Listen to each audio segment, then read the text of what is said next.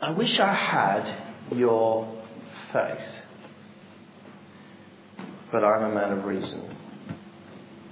I can't tell you how many times I've I've heard that sentiment almost all of my life. I remember um, as a teenager in the late 1970s. Yes, I am that old.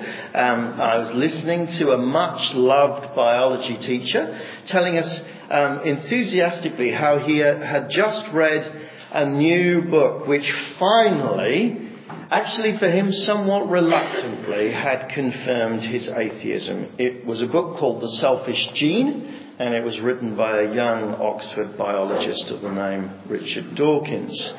And ever since that, I, I've just heard that sentiment again and again. Even then, back as a, uh, as a teenager, I saw no reason um, why our increasing knowledge of how biological systems function should necessarily mean that, uh, that a belief in a God who, that, who created them was made less likely. In some ways, it made it more likely.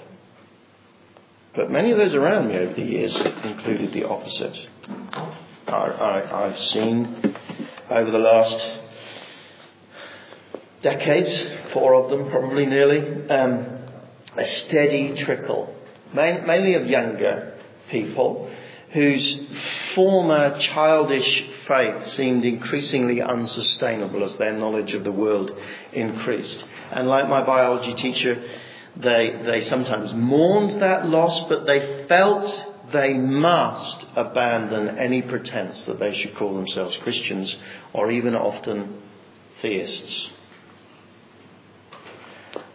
There are many others who hang on as Christians, but do so, in a sense, by closing their minds to the, the clamouring voice of reason. I can't tell you how many times I've, I've heard um, uh, of questioning young people who have been told, just stop questioning and believe, or, or, or, stop asking all your questions, just read the Bible and pray that God will confirm it in your heart. And in some situations and some circumstances, that is uh, appropriate advice, but many of those people are left with a sense that Christian faith is sort of a blind leap in the dark at, at, uh, at best, and at worst, in fact, is, is, is a, a monstrous falsehood that can only be sustained by closing our minds.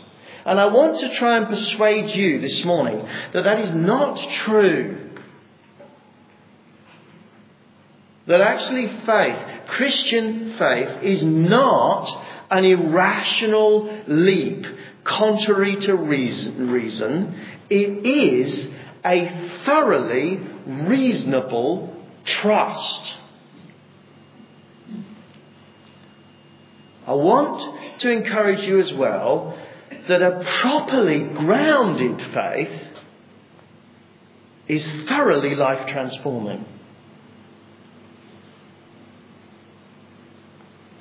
And I want to warn you as well that a poorly grounded faith will always be weak or indeed fatally wounded. Even if uh, everything doesn't fail completely, a poorly grounded faith will produce half-hearted, cons- uh, uh, uh compromised Christians. Uh, uh, an athlete who doesn't trust that his hamstring muscle is going to, su- to survive the sprint will not sprint with all his might and will not win the race. A, a racing driver who doesn't trust his uh, car's brakes will not accelerate down the straight to overtake the other. And a Christian who doesn't really trust his faith will always live a sort of double life, a cautious life, a half-hearted Christian life, because they need to uh, keep their options open. They will not follow Jesus' call to love the Lord their God with all their heart and mind and soul and strength. They just will not. For the readers of the, this letter to the Hebrews, having a well grounded faith was absolutely vital. Dan, Dan was explaining last week. Um, and over previous weeks, they were tempted, these, these uh, Christians, to drift back into their old faith of Judaism. And a major element of the reason for that temptation was almost certainly to avoid persecution.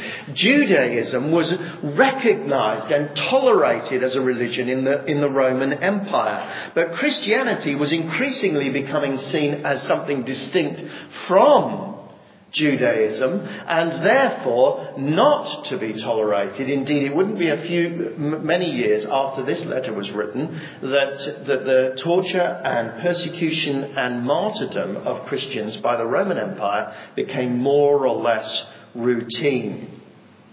And so the writer here warns about that. You've not yet, he says in verse 12, verse 4, you've not yet resisted to the point of shedding your blood. Implication, but you will have to. He calls them to be prepared to follow Jesus, as he puts it, outside the camp, bearing the disgrace that he bore in Hebrews 13:3. It was getting more and more difficult, and more than anything else, they needed to be people who did not shrink back, as Dan was saying last week, who did have faith. And in, in Hebrews 11, who have firmly grounded faith.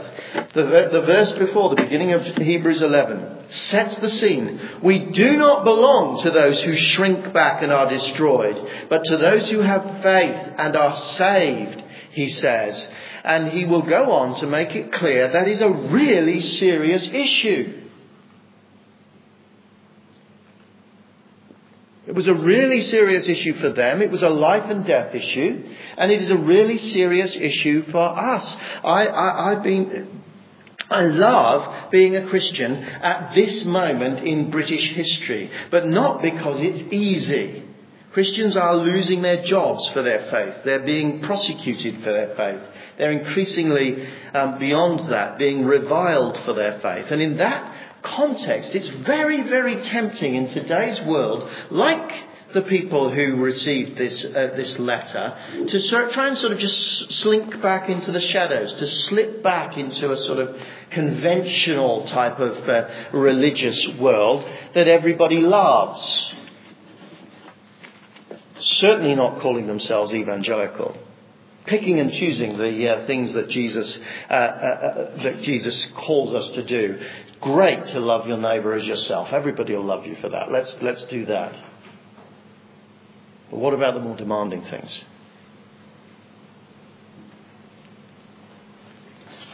If we do not have a firm, solid faith, we will not be true followers of Jesus. So, this chapter, Hebrews 11, is really, really important. And we're going to be looking at it over the next few weeks. He introduces, right at the beginning of Hebrews 11, perhaps something that is very, very important for us to understand. Faith trusts the invisible. Faith is confidence, he says, in what we hope for, assurance of what we do not see. And at first sight, you see, that looks just like the leap in the dark that, that, that uh, everybody accuses faith of, of being. Especially if you read the old uh, authorized version, it, it, which reads rather like a sort of spiritual alchemy. The AV says faith is the substance of things hoped for, the evidence of things not seen. Does faith conjure up substance out of hope? Does, does faith provide an evidential basis for things which are beyond the limits of empirical tests? You know, uh, um, many, many people in the last hundred years have mocked that. Um, Friedrich Nietzsche described Christian faith as a protracted suicide of reason can start to understand why, can't you? I think the NIV probably is right in using more subjective words. Faith is confidence in what we hope for. It is assurance of what we do not see. But that doesn't take us that far. Now, I want to try and help you to see what I think this verse is saying, because I think it's really, really important. And perhaps the best way of doing it is just to point out to you that, that faith actually, as this verse is describing it, faith is a faculty that everybody exercises all the time about two vital things the future and other things we cannot see. Everybody does it. I have all sorts of, of, of, of, of um, things about the future that I just have to take on trust. I have faith that the sun will rise tomorrow. I have faith, slightly weaker one, that my wages will be paid next month. I have faith that my investment in my family will yield fruit in their lives and the lives of their children beyond, even beyond my death. I have faith about all sorts of things in the future. I, I, that's how I live my life. And similarly, I have faith about all sorts of things that I, I simply cannot, at this moment, see. I have faith that just a few hundred yards in that direction lies a large river. I can't see it.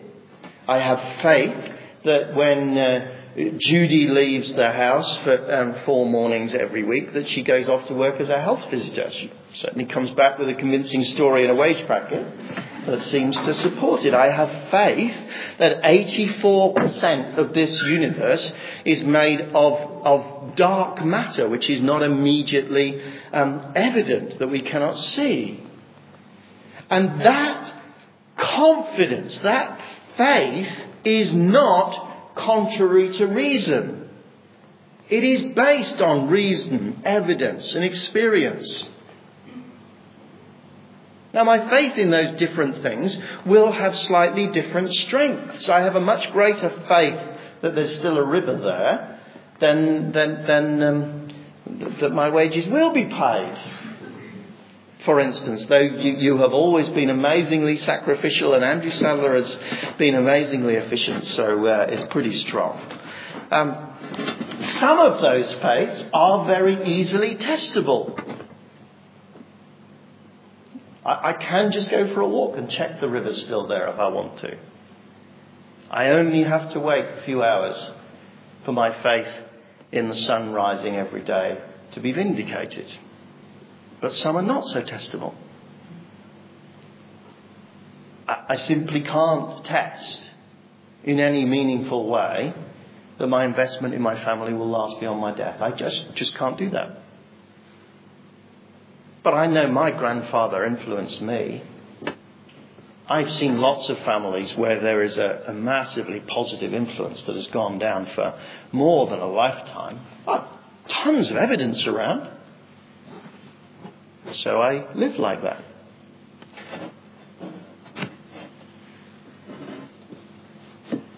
I can't do the maths that proves that there is dark matter in this universe. I just have to take it on trust that those who can are persuaded. So I live by faith. Do you see?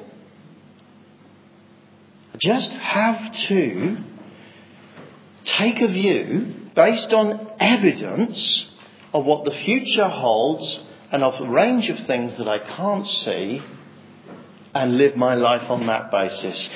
1500 years ago, the great theologian and philosopher Augustine of Hippo wrote, I began to realize that I believed countless things which I'd never seen or which had taken place when I was not there to see. So many events in the history of the world, so many facts about places and town which I'd never seen, so much that I believed on the words of friends or doctors or various other people. Unless we took these things on trust, we should accomplish absolutely nothing in this life. Isn't that true? And so we come to the specific issue of Christian faith. The assurances that the Bible makes to us that God sees everything and not a single action that we, uh, uh, that we do goes unforgotten. The assurances that the Bible gives us that the future is a future of the return of Christ, of the, of the bringing in of a new heaven and a new earth. Are those things irrational? They are not. The Bible makes, for instance, solid, historical, testable claims. It claims that Jesus rose from the dead and was, and there were witnesses of that, hundreds of witnesses of that. The, the internationally respected historian N.T. Wright, Tom Wright, concludes at the end of his his monumental study of, it's on page 709, this, his monumental study of uh, the resurrection. He says, I conclude that the historian of whatever persuasion has no option but to affirm both the empty tomb and the meetings with the risen Jesus as historical events. They are, in the normal sense required by historians, provable events.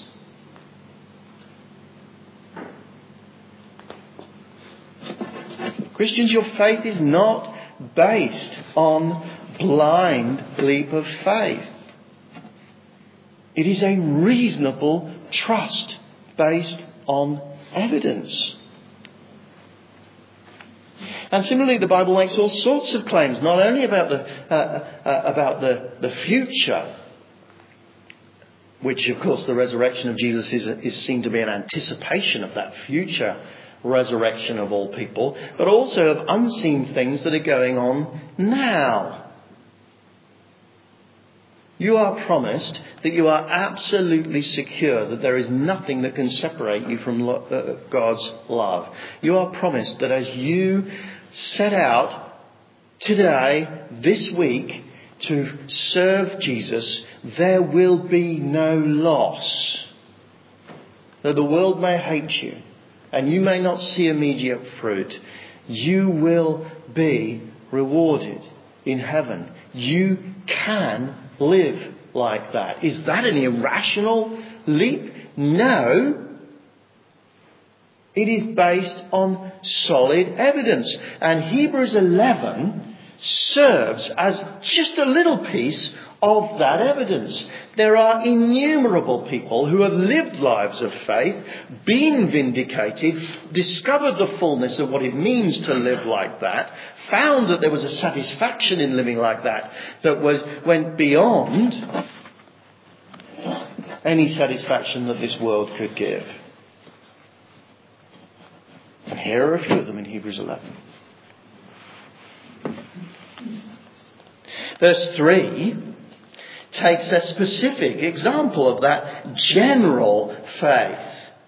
The faith that, that, goes, is based on a reasonable trust of things that are unseen. By faith, he says, we understand that the universe was formed at God's command, so that what is seen was not made out of what is visible. It is the classic, one of the classics, always that Christians and non Christians um, uh, discuss and debate. Ever since Plato, people have believed that the universe was eternal. More recently, scientists have, have, have, have concluded that it had a beginning, uh, most of them at least, in the Big Bang. Just uh, most of you will know who are here. I don't personally subscribe to the view that the universe is, is young. I think at least it has the appearance of being old. But that's not what this is talking, this is talking about. This is saying, is, was there anything around before the universe existed? The Big Bang simply says, well, that's about as far back as we can go. And Christians rightly say, well, what was before that? Some people have tried to create a model of an eternal universe. Um, a popular one at the moment is a sort of eternally oscillating universe that goes from Big Bang and expands and then to Big Crunch and then sort of oscillates and goes to Big Bang and, and, and so on. So you've got this sort of eternal sinusoidal wave of, uh, uh, of, of expansion and collapse of the universe. And still people are saying, rightly, does that really mean that we can be confident there's nothing beyond that, even if that model works. The person who says there is nothing beyond that, you see, is exercising faith. It is something unseen.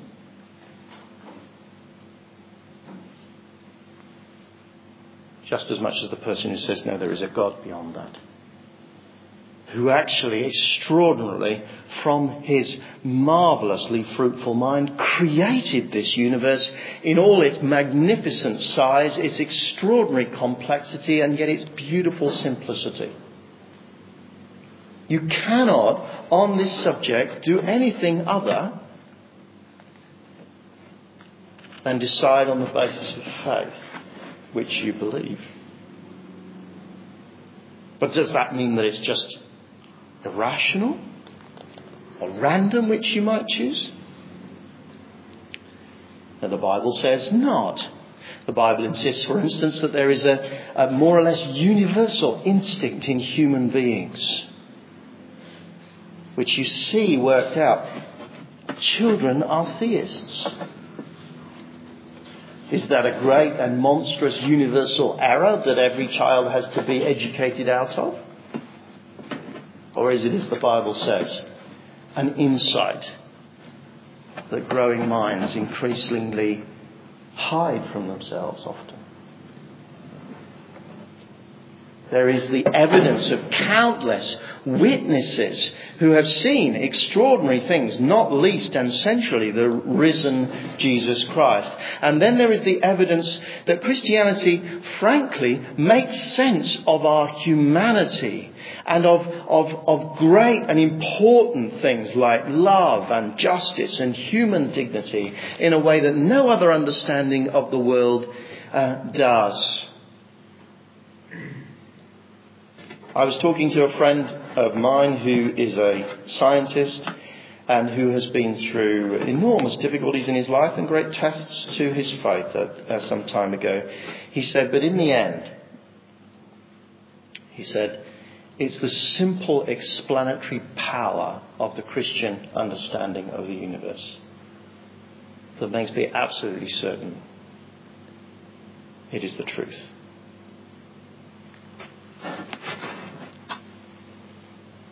Christians, your faith is on solid foundations.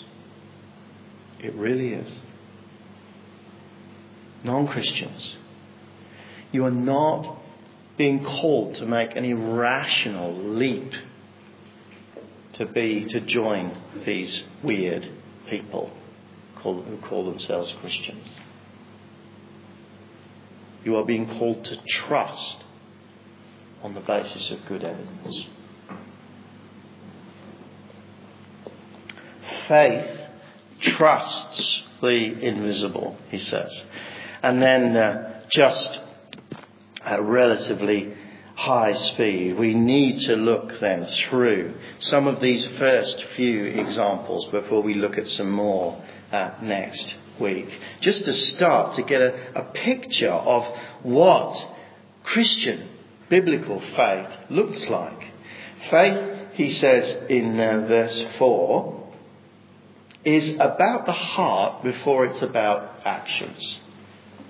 Or at least that appears to me to be what he's trying to say when he brings up the subject of Cain and Abel. By faith, Abel brought God a better offering than Cain. By faith, he was commended as righteous when God spoke well of his offerings. By faith, Abel still speaks, even though he is dead. The story of Cain and Abel, they were the first sons of Adam and Eve, is, is relatively simple but pretty brutal. They both bring offerings to God, but only Abel's is accepted. And there were differences between those offerings in one sense. Abel's was an animal offering, while Cain's was a grain offering. Is that why God accepted one and didn't accept the other? It seems doubtful. The text doesn't, uh, uh, doesn't make that point. And anyway, in the Old Testament, grain offerings and animal offerings were both acceptable. Abel's offering, says uh, Genesis 4, was from the firstborn of his flock. So it seemed to be the be- from the best animals of his flock. While Cain's is just described as some of the fruits of the soil. So there may be, in, in sort of concrete reality, some distinction between the offerings that both Abel and Cain brought. But again, the, the text doesn't emphasize that. What the text emphasizes is that God somehow made it plain which offering was acceptable and which was not. And the result in Cain was not a humble sense of, oh Lord, I want to bring you the offer, an offering that is appropriate for you. It was anger. And despite the fact that Cain was warned, it led to murder. And although there was some, perhaps, superficial difference in the, their offerings from the start, the key difference in them was that one of them actually hated God and hated his brother, and it resulted in murder. The difference between them was much more about their heart than it was about their actions. And so it may be for you. See, there may be people here who are a bit like Cain. They sort of sense they should come to church. They sense that, you know, these things are all right and they grudgingly give at least a chunk of their life to God. But underneath you know there is not that real, sincere faith and trust and love of God. Let, let, me say to you, as, as God said to, to Cain, that is really, really dangerous. Your faith will not survive. And one way or another, it will burst out in something very ugly. Faith is about our hearts. It's about what God sees is going on in the inside. And if you know that what is going on in the inside is not healthy this morning. And do not be like Cain and be very angry and ignore God. You need to come to Him and ask that He will change your heart. It is a solid trust on the basis of evidence. It is something that is fundamentally in our hearts before it issues in actions but it receives the most extraordinary rewards. Verse 5 By faith, Enoch was taken from this life so that he did not experience death. He could not be found because God had taken him away. For before he was taken, he was commended as one who pleased God. Enoch's a, a weird character. Appears in, the, in Genesis chapter 5, seven generations from Adam. He uh, uh, is recorded to have been a man of faith who walked with God. And we just read, Enoch walked faithfully with God, and then he was no more because God took him away. Everybody else in that chapter dies. And then there's Enoch. And you wouldn't be excused for thinking that is a, that is a weird thing until you see the resurrection of Jesus. Until we start to realize that actually eternal life beyond death is a general promise of the whole Bible for all God's people. And then we realize that Enoch served as a, a sort of little funny island of hope right at the beginning. That death was not the end. And notice Enoch was taken and did not experience death because of his faith. And every single believer though we may die, as Jesus says, yet we will live because of our faith in Him. Without faith, it is impossible to please God. Anyone who comes to Him must believe He exists and that He rewards those who earnestly seek Him. And what a reward it is! Eternal life beyond death. That thing that is hinted about in the Old Testament, that is longed for universally by human beings, is promised through faith in Jesus Christ. He rewards, gives the most extraordinary rewards to people who have learned to trust Him. And then there is Noah. Faith calls us to do extraordinary things. Verse 7 By faith Noah warned Noah warned about things not yet seen in holy fear built an ark to save his family. By his faith he condemned the world and became heir of the righteousness that is in keeping with faith. Remember the story of Noah? We all learned it. He's warned by God a, uh, about a flood and he is told to build a great ship on dry land when there is uh, uh, no rain happening and to wait for God's promise to come true. And imagine the mockery. Why waste your life on this ridiculous project, Noah? You're wishing your life away. Noah's gone mad, everyone. Look at what he's creating.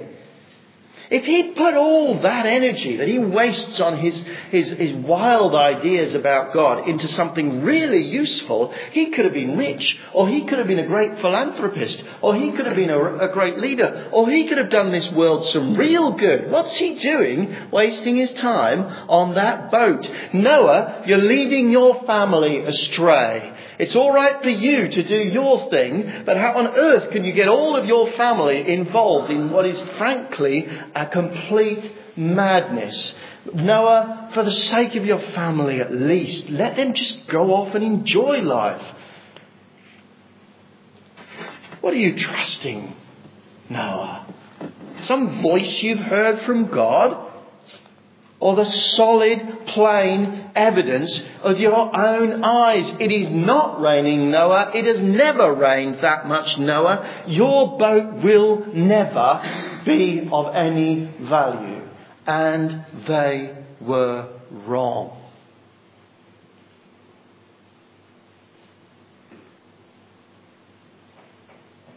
See why it's so important for us?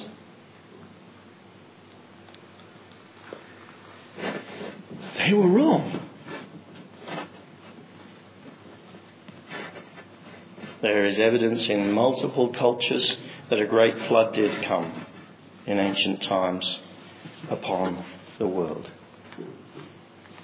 And that a family who was stupid enough to build a big boat were rescued. They were wrong. The rest of the world.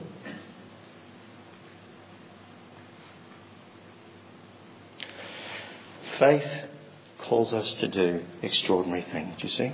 If you're a Christian here, do not expect the rest of the world to think you're living your life sensibly. They will not. They are wrong. It is that simple. And you have abundant evidence to support that. It is a reasonable trust. So let me finish just by saying two things. One to people who aren't yet Christians here.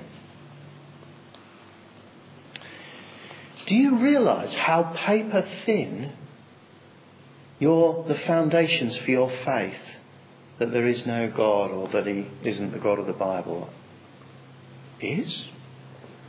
They're not firm foundations.